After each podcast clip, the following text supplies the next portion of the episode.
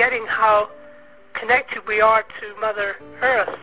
And we tend to be living in such a over-energized advertising world. This insatiable search for youth and skinniness and the perfect picture of the human form. It's just totally wrong, of course. And it's just to sell stuff, you know, it's just to make money. And after a while, you've got to think about it as a songwriter. You've got to try and explain your inner thoughts. You say learning to love, as if some of these things become distractions and we almost forget to love, even forgetting to love ourselves. Yeah, that's re-remembering how beautiful the human being is, this incredible light within. And there's so many songs been sung about, you know, let this little light of mine, let it shine, you know, and this little light of mine, let it shine. And it's perfectly true. And some of the great songs from my childhood, you know, Jiminy the Cricket when he's singing, give a little whistle, you know, and it still resounds in my mind that my subconscious at times always keep the straight and narrow path sort of thing, and I've really slowly but surely attested to that, and here I am, you know, I'm 67 this year, and I feel younger than ever. I sense that I'm younger in my spirit. And that's what the songs are about. Stop beating yourself up. Enjoy life. Realize how connected you are to God on so many levels.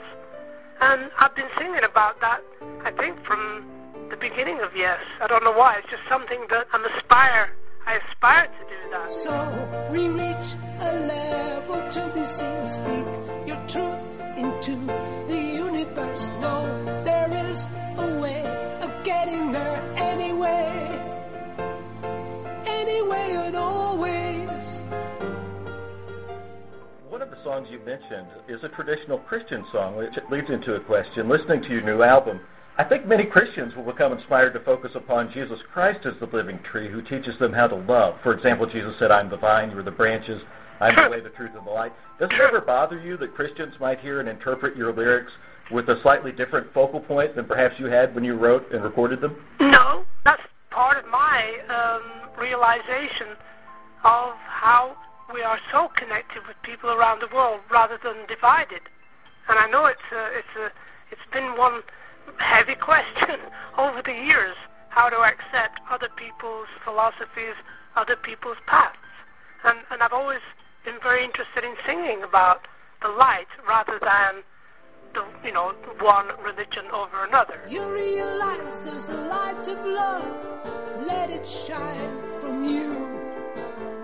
Moving fast, be strong, be better now, speak your truth into the universe. No, there is a way of getting there anyway and always, anyway and always. Then you finally tell me you remember.